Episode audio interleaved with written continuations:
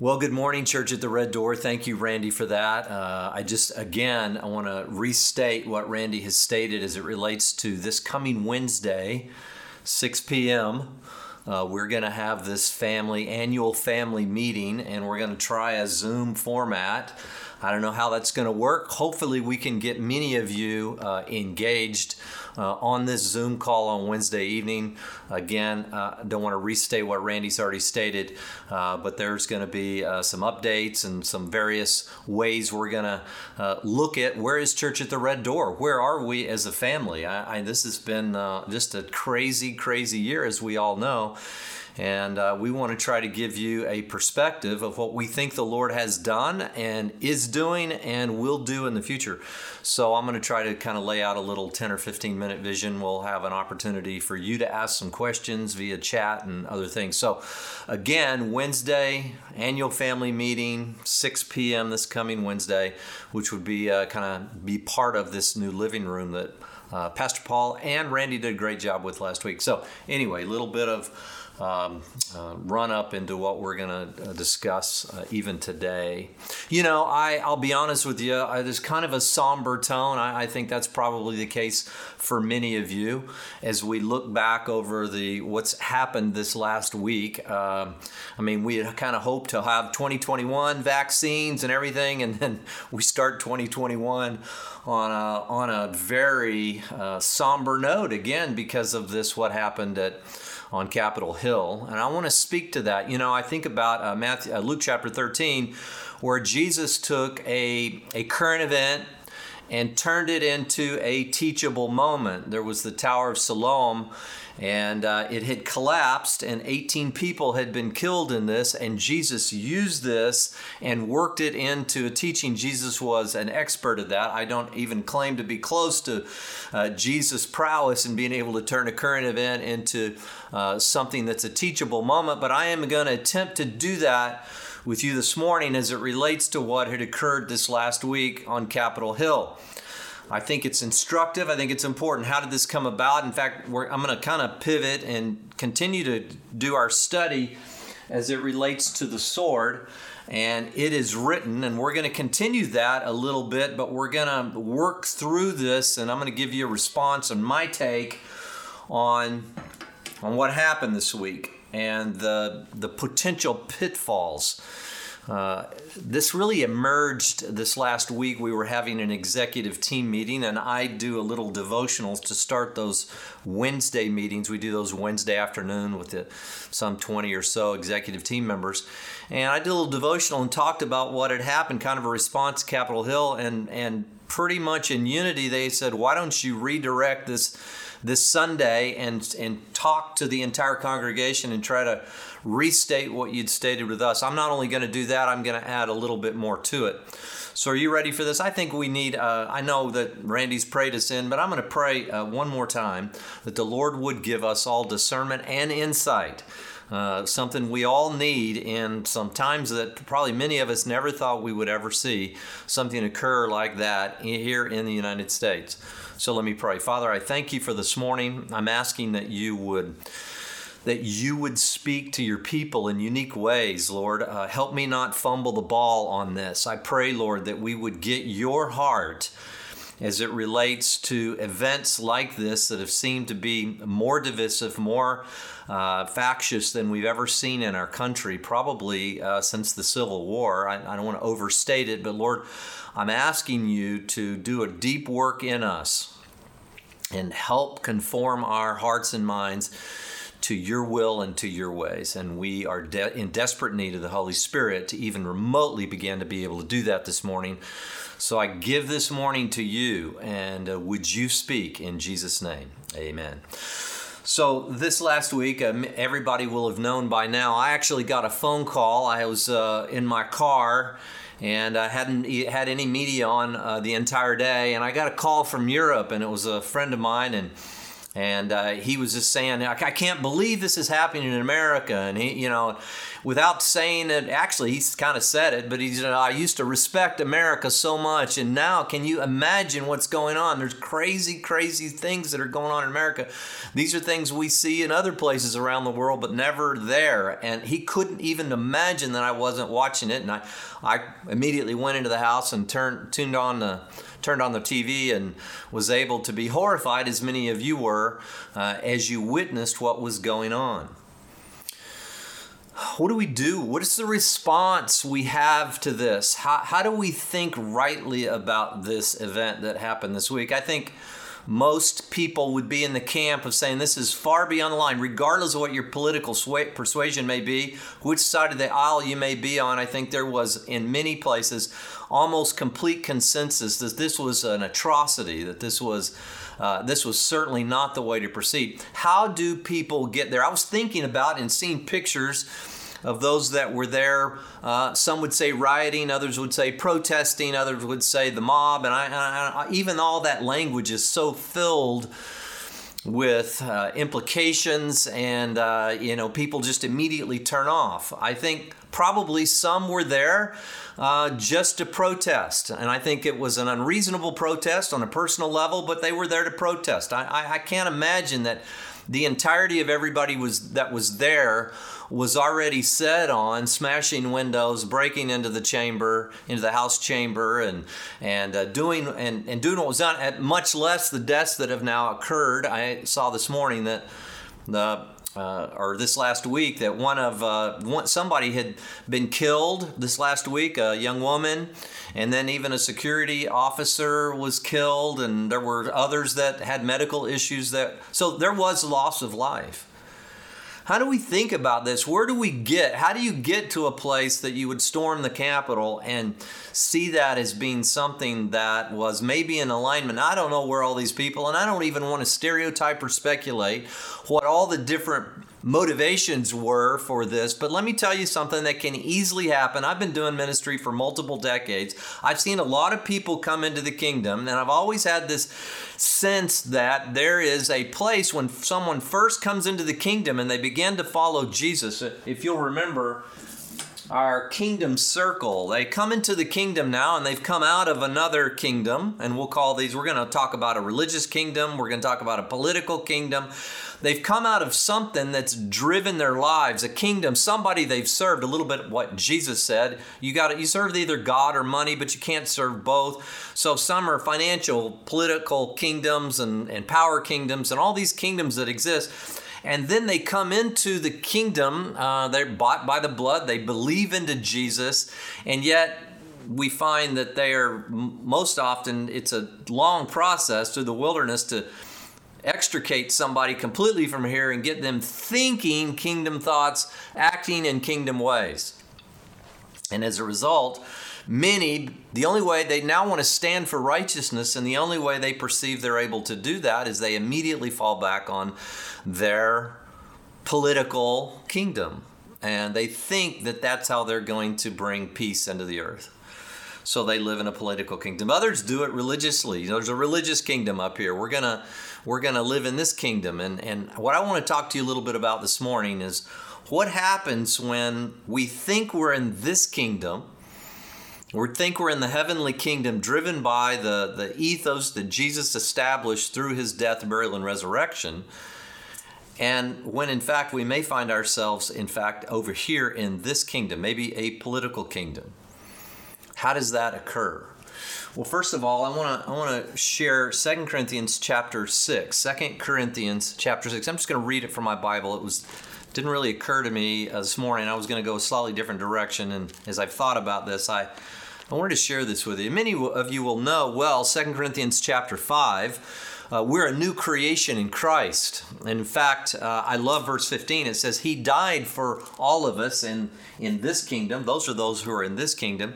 Uh, that what? That they who live should no longer live for themselves, but for Him who died and rose again on their behalf. In other words, we're not living for ourselves. And many times we lived in another kingdom, and it was very much a self centered kingdom We were very focused on our interests, our rights, our, our all those things. And now we've been taken to a different kingdom that is a kingdom that the, has an ethos of us giving up our rights for the, the well being of those around us, whether the, or not they agree with us or love us at all. They may even hate us, and yet we lay down our lives because that was the very nature of Jesus. It goes on to say, You're now a new creature in Christ. But then chapter 6 is what I want to look at. That's the context in which 6 emerges. Listen to Paul's language. I just want to look at verse 3. 2 Corinthians chapter 6, verse 3. It says, We don't want to give any cause for offense in anything. Now, I want, I want you to know the all encompassing nature of that very verse. We don't want to give offense in anything. We want no offense to come through our lives. Why? Well, he just established that. We're now only seeking to lay down our lives for the kingdom. We, in fact, if you look back in verse 9 of the previous chapter, it's our ambition, whether home or absent, to be pleasing to him. We're new creatures. And then it says we have this ministry of reconciliation. We are ambassadors to take to the world the message of Jesus and the gospel and being reestablished with the Father. That's our totality. This kingdom is driven. It's very, everything about it is driven by the Great Commission and the reconnection first with ourselves with the creator of the universe through Jesus and then our exporting that and being a light unto the nations Israel originally called and now the church a light we're called to be a light now listen to what he says we give no cause for offense in anything in order that the ministry not be discredited. What ministry? Well, the ministry of taking the gospel to the world. Paul saying, look, in every, we don't want to give offense in anything. I'm just telling you right now, if there were people who were Jesus followers that were involved in what was going on this week, they may, in fact, have come into relationship with Jesus, but I can tell you they're existing in a political kingdom here. And I'm going to tell you in a minute how we perceive that and how we can tell whether or not we're actually living in this kingdom or whether or not we're actually abiding in our minds and our imagination in another kingdom. And we're going to see uh, some encounters that Jesus had as well, trying to set people right that were living in a religious kingdom, thinking that God was on the throne, because we're talking about throne grabbing, right? It's one of the great temptations. Thinking that God was established on their throne when in fact that God was not on their throne. We're going to look at that in a minute. Now, back to 2 Corinthians chapter 6. If you go on down, verse 12, what's the problem? Well, he first he what he's just said is that we we don't care. We've gone through imprisonments and beatings and hardships and uh, sleepless nights and hunger and and uh, we don't we're laying down our rights so that we don't give offense in anything and our ministry to take the message of the kingdom to the world is not discredited. Do do you get his heart here? I mean, Paul's like, whatever it takes, even our own sacrifice. We're poor. He says, we're poor here. Uh, but he says, Church at Corinth, you are, in verse, thir- uh, verse 12, you are not restrained by us, but you are restrained in your own affections. You know, when we first come into this kingdom, we haven't fully laid down our interest. I don't think there's anybody listening to my voice here that would say, I've completely laid down all my interest. I am completely riveted on the king. It is a long process to live fully into this kingdom. It is so difficult. It's called sanctification process. But it is our ambition, as Paul said, to be pleasing to him.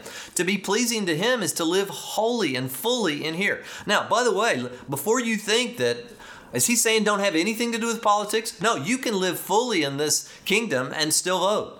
You might even fully live in this kingdom and this ethos and run for an elected office.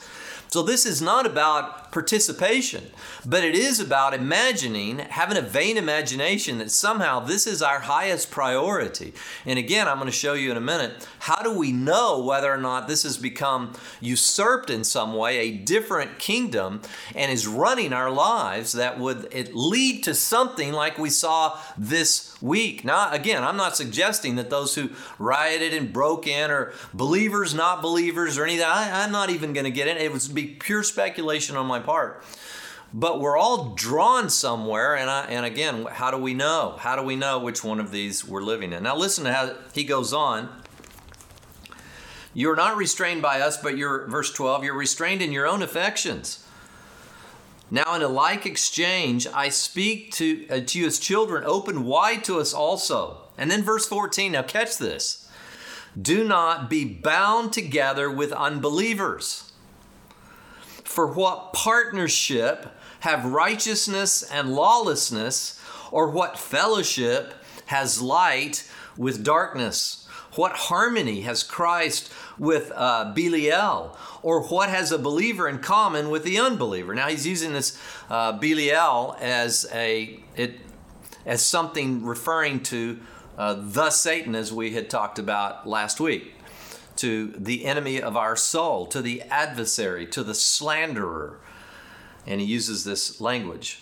What harmony has Christ with Belial, or what has a believer in common with an unbeliever, or what agreement has the temple of God with idols? Because we are the temple. In other words, these cannot come together. We can't partner with a different kind of kingdom that comes in and encroaches and imagine that somehow we're in this kingdom when we're partnering with a foreign kingdom. And Jesus could not have been more clear on that. And I'm going to give you, uh, again, a couple of cases. I'm going to take you first to John chapter 8. John is address uh, Jesus is addressing in John chapter 8.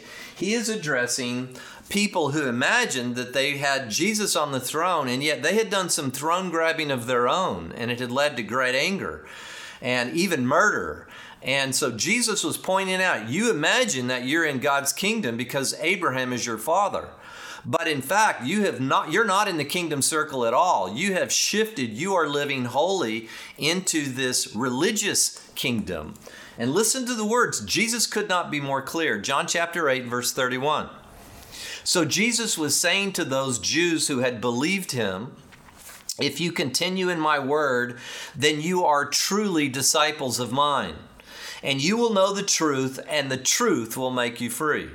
They answered and said, Well, we're Abraham's descendants. In other words, of course we're in this kingdom. We're in this kingdom. Why? Because we're Abraham's descendants. And we've never yet been enslaved to anyone. How do you say that we will become free? Hey, we're we are free. We live here because Abraham's downline, we're the physical descendants of Abraham. Don't talk to us about being enslaved over here in some other kind of kingdom. We're here. And then listen to Jesus' word. Jesus answered and said, Truly I say to you, everyone who commits sin is the slave of sin. So, number one, how do we know that we may have skipped over into another kingdom?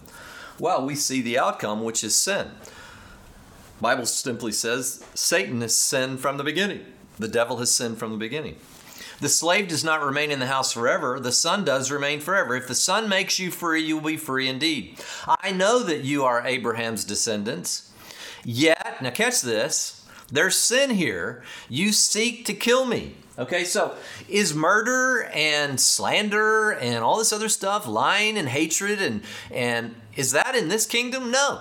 Jesus says, You say you're in this kingdom, but you desire to kill me. And killing and murder are not in this kingdom. You're, you're in a religious kingdom. There's no question. You guys are religious leaders, but you are in a religious kingdom that has nothing to do with the kingdom of true and pure devotion to Christ. You're over here. Listen how he goes on. He says, I know you seek to kill me because my word has no place. I speak the things which I have seen from my father, therefore you do the things which you heard from your father. Now, this gets harsh. Who dominates these kingdoms?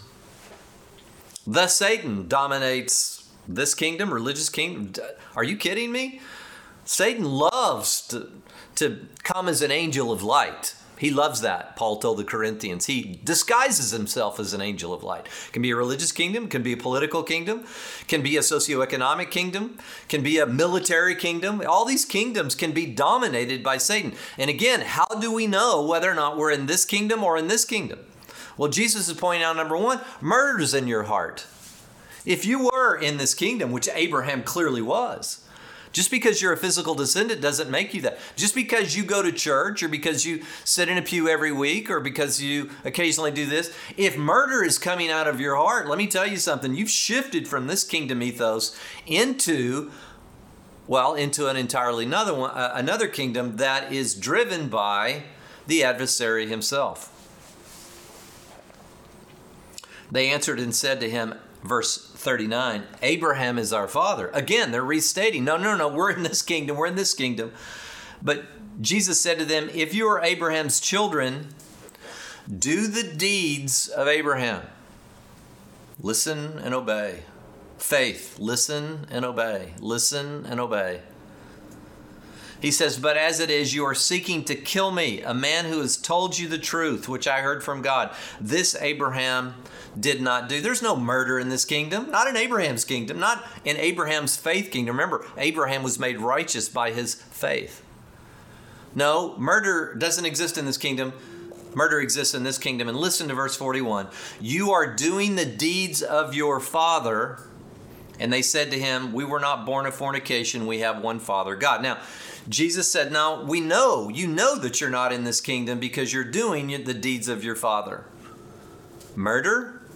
What other things might be listed among those that would be indications that we may imagine in our minds that we're living under the authority of Christ and we're living fully into his kingdom? And yet, if you see what? Well, there are a number of things.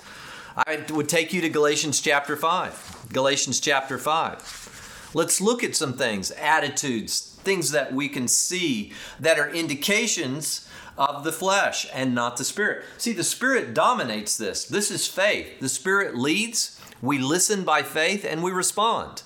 When we don't, and we begin to, these other attitudes begin to encroach on us, we've left the ranch, if you will. So catch this, Galatians 5:17. The flesh sets its desire against the spirit. Spirit leads here. This is the kingdom. The flesh is over here. Religious kingdoms can be driven by the flesh. Political kingdoms, again, socioeconomic kingdoms, they can be driven by the flesh and will be. And how do we know? Well, they look like this. The the flesh sets its desire against the spirit, and the spirit against the flesh, for they are in opposition to one another. There's a battle here, so that you may not do the things you please. If you are led by the spirit, you're not under the law. Now, the deeds of the flesh are evident. Okay, so how do you know whether or not you're in a political, religious, something kingdom and maybe not the kingdom? Here's some telltale signs. Here he is. Are you ready? It's evident. Immorality. Immorality doesn't exist here. No way.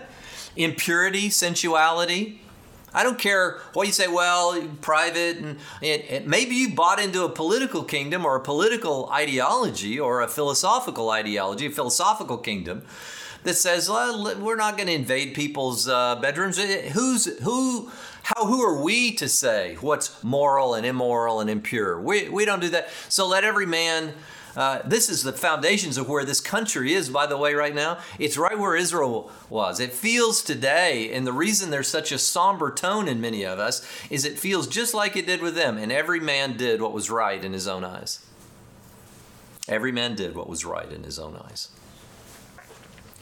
See, that's us before Jesus. Well, this seems right to me. I'm going to do this. Well, it seems right to me.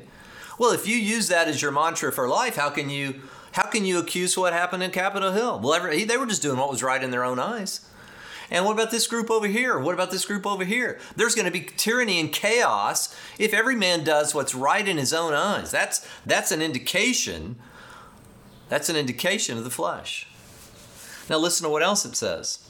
It says idolatry. In other words, putting something else above the throne. It's throne grabbing. Idolatry at its very core is throne grabbing sorcery, enmities, enmities. You don't think that was enmity this last week? Strife, jealousy. Now, catch this. We're going to look at this in a minute. Outbursts of anger, disputes, dissensions, factions, envying one another, drunkenness, carousing, and things like these, which I forewarn you, and I forewarned you that those who practice these things will not inherit the kingdom of God. This is Galatians. So the evidence that we're not fully functioning in this kingdom outbursts of anger, factions, disputes, strife, slander, murder. See, Jesus was just pointing out murder doesn't exist here. I don't care what you guys say. Well, I live in a religion. Abraham is our father.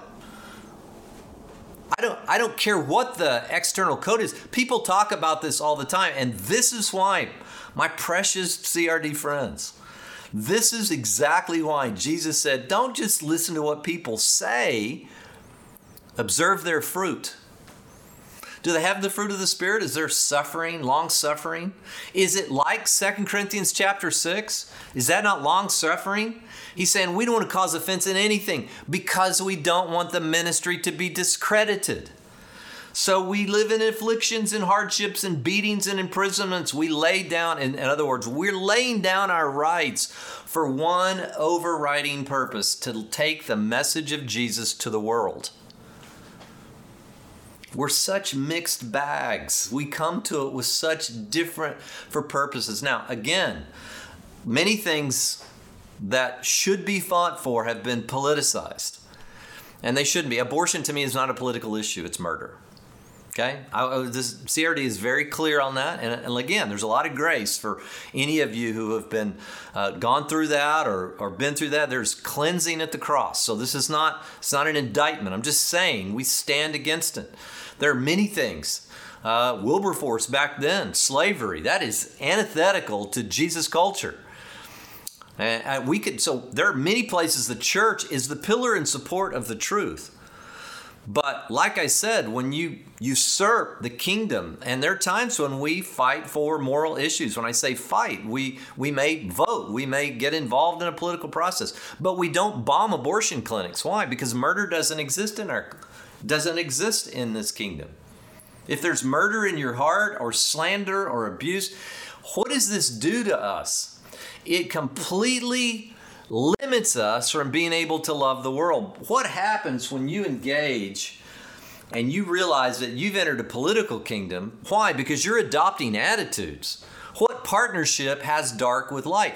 Again, I did a message on this not too long ago. Uh, bedfellows, right? We can have some very uncomfortable bedfellows when we move into a political arena and then all of a sudden we began to adopt their offenses and you know they're offended by something we become offended we're trying to create a partnership with others that we have no partnership at its core in. We are driven by the Spirit. If you're a follower of Jesus, you are a spirit person, you're a spirit led person.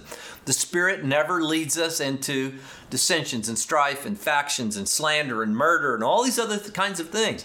It leads us into long suffering and peace and joy and kindness and good goodness and gentleness. How do you know whether you've left our the ranch of the kingdom here? How do you know? When those attitudes are being manifest or you're partnered with people that are having those attitudes. It won't be long that you will begin to adopt the attitudes of those who don't even know Jesus because you've entered a political kingdom as opposed to the righteous kingdom. And again, let me be clear. From inside a godly kingdom, you can still vote. You can still be participant. But you're not partnered in a soul partnership. What partnership has dark and light? I'm going to take you to one other place this morning where uh, Jesus had to encounter someone he loved. Now, this is clearly, Peter is clearly a person that lives in this kingdom. But he had given himself in this moment, he had given himself in this moment, and he had left the kingdom ethos and he had actually become a, a participant, if you will, a partnering participant with the adversary again. I'm going to take you to Matthew chapter 16, verse 22. Jesus had talked to them about his impending death. And Peter's like, No way is that going to happen. I'm not going to allow that to happen. Not on my watch. And listen to Jesus' response to Peter, Matthew 16, verse 22. Peter took him aside. Can you imagine Peter, you know, the fisherman, taking aside who is supposed to be the coming Messiah, God in human flesh? He didn't understand that yet. But he takes him aside and he begins to rebuke Jesus, rebuking Jesus. He said, God forbid it. I'm not letting you go to the cross, Lord. This shall never happen to you. But then Jesus turns to Peter and says, What? Get behind me, Satan, adversary. You are a stumbling block to me, for you are not setting your mind on God's interests, but on man's. See, what happens again is that even though Peter felt so righteous, you've got to understand when you leave and you get involved over here, you've got to you've got to realize, folks, that the convictions and the emotional affections are, rival anything that's over here. And that's why, why it becomes so uh, difficult to assess for many people. They don't realize that they've left this, even though they are harsh, harsh critics, slanderers. They don't, they don't live into Romans 13. They don't live into a place where you pray for the, the leaders. They don't, they don't believe in the sovereignty of God, that it's God. Daniel, let me, let me quote this Daniel 221. It is He, God, who changes the times and the epochs. He removes kings and establishes kings. He gives wisdom to wise men and knowledge to men of understanding. See, when God's on the throne, there is a recognition, and it is it gives settling to our souls. God establishes kings and he uproots kings. Now for us, we would say president. You can you can be upset by that whether you're Clinton or Reagan or Bush or or whoever it is, Obama or or even Donald Trump, God establishes and God then dethrones. There that doesn't mean you don't vote. This is where that subtle challenge is to be active and yet also recognize God's sovereignty. But I'm rested. I'm settled in what's going on right now. I may not like it one way or the other, a political movement or something, but I've got to understand that God, it's God that establishes, and now I'm being called to what? Well, in the kingdom, what do we do? Well, Paul's really clear in Romans 13. Romans 13, verse 1 and 2, listen to this. Every person is to be in subjection to governing authorities, for there is no authority except from God, and those which exist are established by God. Therefore, whoever resists authority has opposed the ordinance of God. This, the ordinance, this is how the kingdom functions. And they who have opposed will receive condemnation upon themselves. We will see that. The, some of these folks will come to trial. And let me tell you something. I can also easily go to the other side if you want to look at it from a political persuasion. I mean, the the lambasting and the the horror show that's gone on and the slander and everything else that's gone on now in our political environment. You don't want to get caught up in that. And and what the Bible is telling us, regardless of whether you believe that you support, whether you you may completely utterly agree, disagree with a political person, but you pray for them They've been established by God according to Romans 13. And remember, remember the kind of political authority that had been established during the time that Paul is writing this to the Romans. Some of the most brutal fascist dictators we've ever seen. Uh, some of these Roman, uh, they claim to be gods, and yet here Paul is telling the Romans, you need to pray for them. You need to pray for them. So, how, how do we respond to this? I mean, w- w- what is our response? Okay, first of all, now let's pivot back to uh, our series. And I'm going to jump ahead, and I wasn't going to do this uh, immediately, but I-, I think it's perfect for where we are right now. One of the one of the subcategories that I had given you for uh, what? For fighting, right? What, what we're doing is we're in the spirit, we're taking our sword, which is the word. We're taking our sword. It is written. And one of the subcategories of taking the throne, it, and one of the inevitability, inevitable outcomes of that are anger. And I had, I, I, it's amazing. I already had this on the outline prior to what had happened on Capitol Hill this week. The temptation to lash out and anger. It always comes when we try to grab the throne. So, what are some verses if you're feeling that kind of that deep, deep affection, resentment, whatever it is, uh, that you're passionate about this, and you want to strike out. What are some things that say, wait a minute, that I don't know that that's the kingdom ethos here? Slander, wanting this person to die, murder, whatever might be aroused in your heart. Uh, I, I, don't I don't like the feeling. It brings uh, I, I don't want to be a person of consternation. I don't want I don't want this in my life. But I feel so wildly impassioned by this. How do I navigate these waters? Now, so I'm going to give you a few verses. What happens when you see that God's sovereignty, and you're not praying for your political leaders, and you're not, and you, you get caught up in this whirlwind and you find yourself partnered with with people what partnership have has darkness and light what and you're partnered and all of a sudden you're going what am i doing this is very little to do with jesus Here's some verses for you. Number one, Ephesians chapter 4, verse 1 through 3. Ephesians 4, 1 through 3. When you have the temptation to lash out, when somehow you all of a sudden feel, you realize that I have navigated from the kingdom over to another circle here. Why? I don't like the feelings that I have. Here, here you go. You ready? Therefore, I, a prisoner of the Lord, implore you to walk in a manner worthy of the calling which you've been called. Again, Paul's talking to the church at Ephesus, not the church at Corinth now. Walk in a manner that is reflective of the king, of this ethos, of this the gentleness of the spirit and kindness and love. Be able to love everybody, even your enemies. Walk in a manner worthy of the calling. You have a calling to be a light to the nations. With all humility and gentleness, patience, showing tolerance for one another in love, being diligent to preserve the unity of the Spirit in the bond of peace. It is written. It is written. What might you say? If you don't, you don't have to remember all of it, but it might be something Show tolerance for one another in love.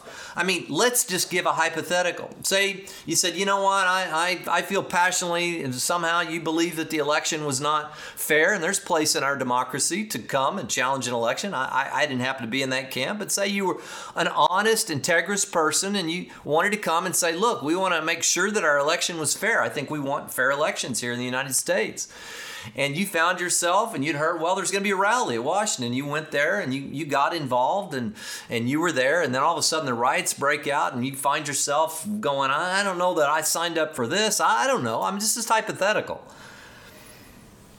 And you say, this is not tolerance and love for others. I think I would have taken, if I had been one of those people and I'd been led by the Spirit, I would have taken my sword and I would have said, maybe, for it is written, we show tolerance to one another in love. And I would have battled this, and I probably would, I, hopefully, I would have left the scene, irrespective of what my political persuasion might have been. When I began to see the, this breaking out of chaos, this is clearly something I am not partner with. I am not in partnership with this kind of thinking. I would have run as fast as I could had I been a person that found themselves in that, in that situation, I would have battled with my sword. Proverbs 11, verse 12. He who despises his neighbor lacks sense, but a man of understanding keeps silent. If you find yourself, folks, if you find yourself despising your neighbor, you're not living in the kingdom. Let me say that again. I don't care what their background is, what their beliefs are, how brutally they may treat you, how, may, how they may mock you, and, and anything else. They may stand for everything that you stand against. But can I tell you, if you despise your neighbor, you lack sense. A man of understanding just keeps silent. That's what this kingdom looks like. Do you spot? Do you just has has has the political kingdom in some way made you despise your neighbor? Despise someone else on the other side of the aisle, whichever side of the aisle you might find yourself on a particular issue? Do you despise your neighbor? You've left the ranch. You've left the kingdom ethos. Romans 12, verse 19 through 21. Never take your own revenge beloved, and leave room for the wrath of God. For it is written, Vengeance is mine, I will repay, says the Lord. But if your enemy is hungry, feed him. If he's thirsty, give him a drink. For in doing so, you will heap burning coals on his head. Do not overcome, do not be overcome by evil, but overcome evil with good. Again, never take your own revenge. Leave some room for the wrath of God. Now, what is Paul saying here? Is that God establishes rulers. Pray for your rulers. Pray for those who are in political office. I hate that person. Well, wait a minute. If there's hate coming out of your heart, what would Jesus say to you? Here, here's the question What would Jesus say to you if you were sitting down, you had, had a nice cup of coffee, and then Jesus appeared and you were able to have a, a conversation with Jesus? And, uh, and, and it shifted to the political realm. I hate the, these people and they can't, I can't believe they're destroying our country and blah, blah, blah, blah, blah. Some of that may be true, but there's hatred coming out of your heart. What would Jesus say? He might say just exactly what he said to Peter Get behind me, adversary. So get behind me, Satan. You're setting your interests on man's interests and not on the king's. We lay down our lives for our religious opponents, others in different religions. We lay down our lives for our political opponents. We lay down our we lay down our lives for the world that the gospel may go forward. And then lastly and and most clearly, if I were to give one verse that I would have fought with this week, had I been someone, and again, I, I, was looking at some of the people there, and some of them were clearly had, you know, murder in their eyes and kind of a radical, riotous, mob looking look in their eyes. But some, to me, just looked like, you know, mothers of children and maybe on the school board or somewhere. I mean, there were just some fairly normal looking people from what I would perceive as being normal.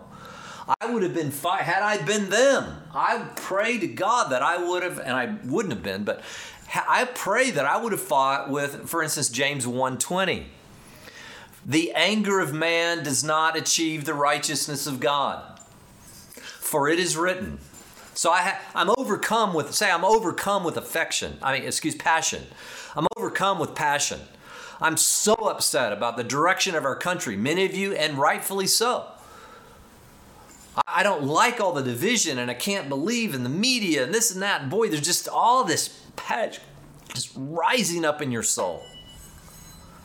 You find yourself becoming more and more angry. You need to fight. For it is written, the anger of man. I mean, find yourself crouch in a position. Say it if you have to. For it is written, the anger of man does not achieve the righteousness of God. What do you need to fight with this week in response to what happened on Capitol Hill and inevitably what's going to be coming down the pike over the next in 2021? Are you so impassioned about events that it leads you to anger and slander and factions and divisions or do you have or do you have a place of real peace in your soul amidst the chaos that is our current political environment? Look, again, I'm not saying you can't be involved in the political process and not live in here. You certainly can. But you cannot have the attending uh, attitudes that are manifestations of the flesh murder and slander and setting your interest on man's interest and not on God's. You cannot. These two are in conflict with one another, which is what we just read. The spirit sets itself against the flesh, and the flesh sets itself against the spirit. So, in closing this morning, where are you in all of this? Where is your heart? Do you find, have you found this week that you are in fact manifesting the flesh? Now you can you can mourn. You can be somber. You can have moments of great and deep reflection. Have you prayed? Maybe you're on the this side of the aisle. Have you prayed for the rioters? Or maybe you're on that the, uh, uh, another just general persuasion. Have you prayed for the media? Have you pr- have you been praying for President-elect Biden? Vice President-elect Kamala Harris? I have. Why? Because I'm instructed to it. That's what we do in the kingdom. We pray for those because authority is established by God pray for those leaders. I pray for their salvation. I pray that they would that they would be sensitive to the Holy Spirit.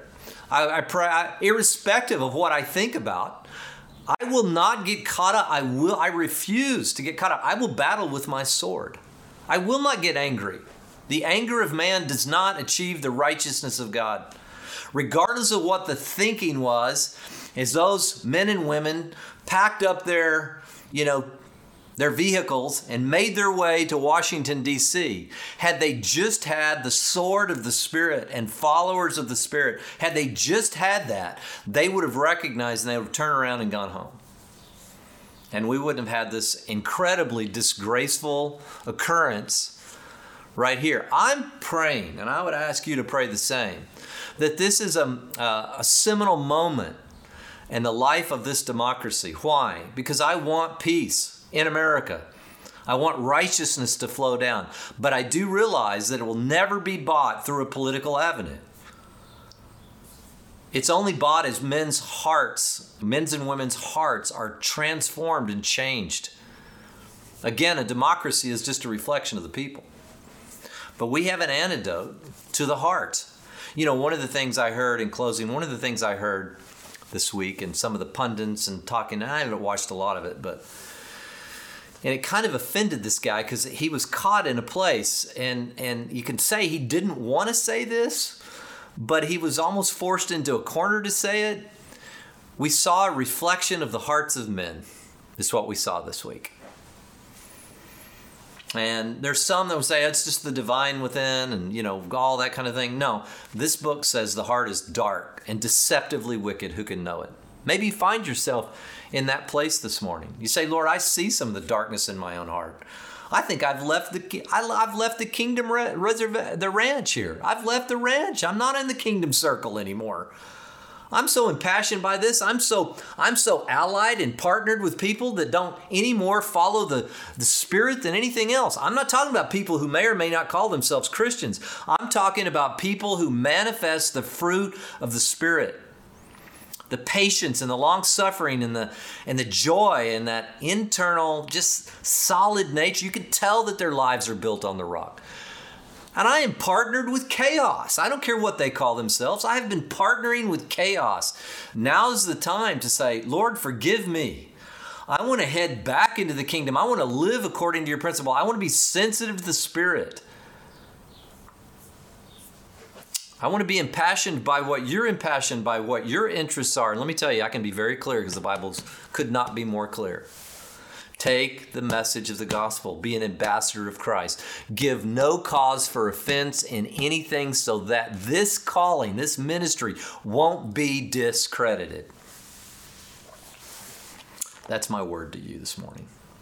So um, I, I hope you get my spirit there's no way to have a conversation like this that we've just had this morning and not uh, be misinterpreted by some and he's making a political s- statement. I'm not making a political statement other than don't get caught up in a political kingdom. Live in the kingdom. Vote from that kingdom, be, maybe be involved, but don't be partnered with things that lead you down a road where you say, This is not, all of a sudden you look around and go, This just doesn't seem right. This doesn't represent what's in my heart pull back. Maybe some of you, and I'm going to pray now that you, I just need to re enter, I need to re enter this circle. Lord, I, forgive me. I didn't realize it. I thought I was doing your bidding. Just like the religious leaders did when they were wanting to murder Jesus, they thought they were doing the God's bidding. Just like Peter did, he was he was going to stand up for Jesus. He was loyal to Jesus. He didn't realize he had left the kingdom and he was now actually Satan was able to operate through his life. Have you found yourself maybe in that place? Have you been so angered, losing sleep? Are there is there any of that? But maybe it's another kingdom, a religious kingdom, not just political kingdom, or some, any other kingdom where you find yourself allied and partnered with people who don't anymore be led by the Spirit. Now, I have many friends that I reach out to as an ambassador of Christ, but my deep my deep partnerships are with those who love Jesus. That's the ethos in which I am called to live in and to partner with to advance the gospel. Let me pray. Father, I thank you for this morning. Oh Lord, I I hope this was communicated well. And where I have failed this morning to communicate your heart in this, Lord, just again, let it be wiped from the imaginations of everyone who's been listening. But to the degree that this is reflective of your heart that we can love every people group Democrat, Republican, ethnic differences, socioeconomic differences, male, female. Lord, that we would be able to love everyone and give the message of the gospel in a unique, humble, and gentle way. And not be predisposed to an offense that somehow we have adopted because we left the kingdom ranch. Lord, there are some, maybe even listening to the sound of my voice, who would ask to be forgiven right now. And you just tell the Lord right now, Lord, forgive me. I, I realize now it's a, I've been involved in a religious kingdom or a political kingdom or whatever. And I have I know that because of the fruit that's been coming out of me, the manifestation of the flesh. Father, would you forgive me and move me back into your kingdom that I might operate in the peace and the love, irrespective of the circumstances and I can be more effective in taking the gospels, the gospel to the end of the world. Father, would you forgive me? And I can just tell you, He will.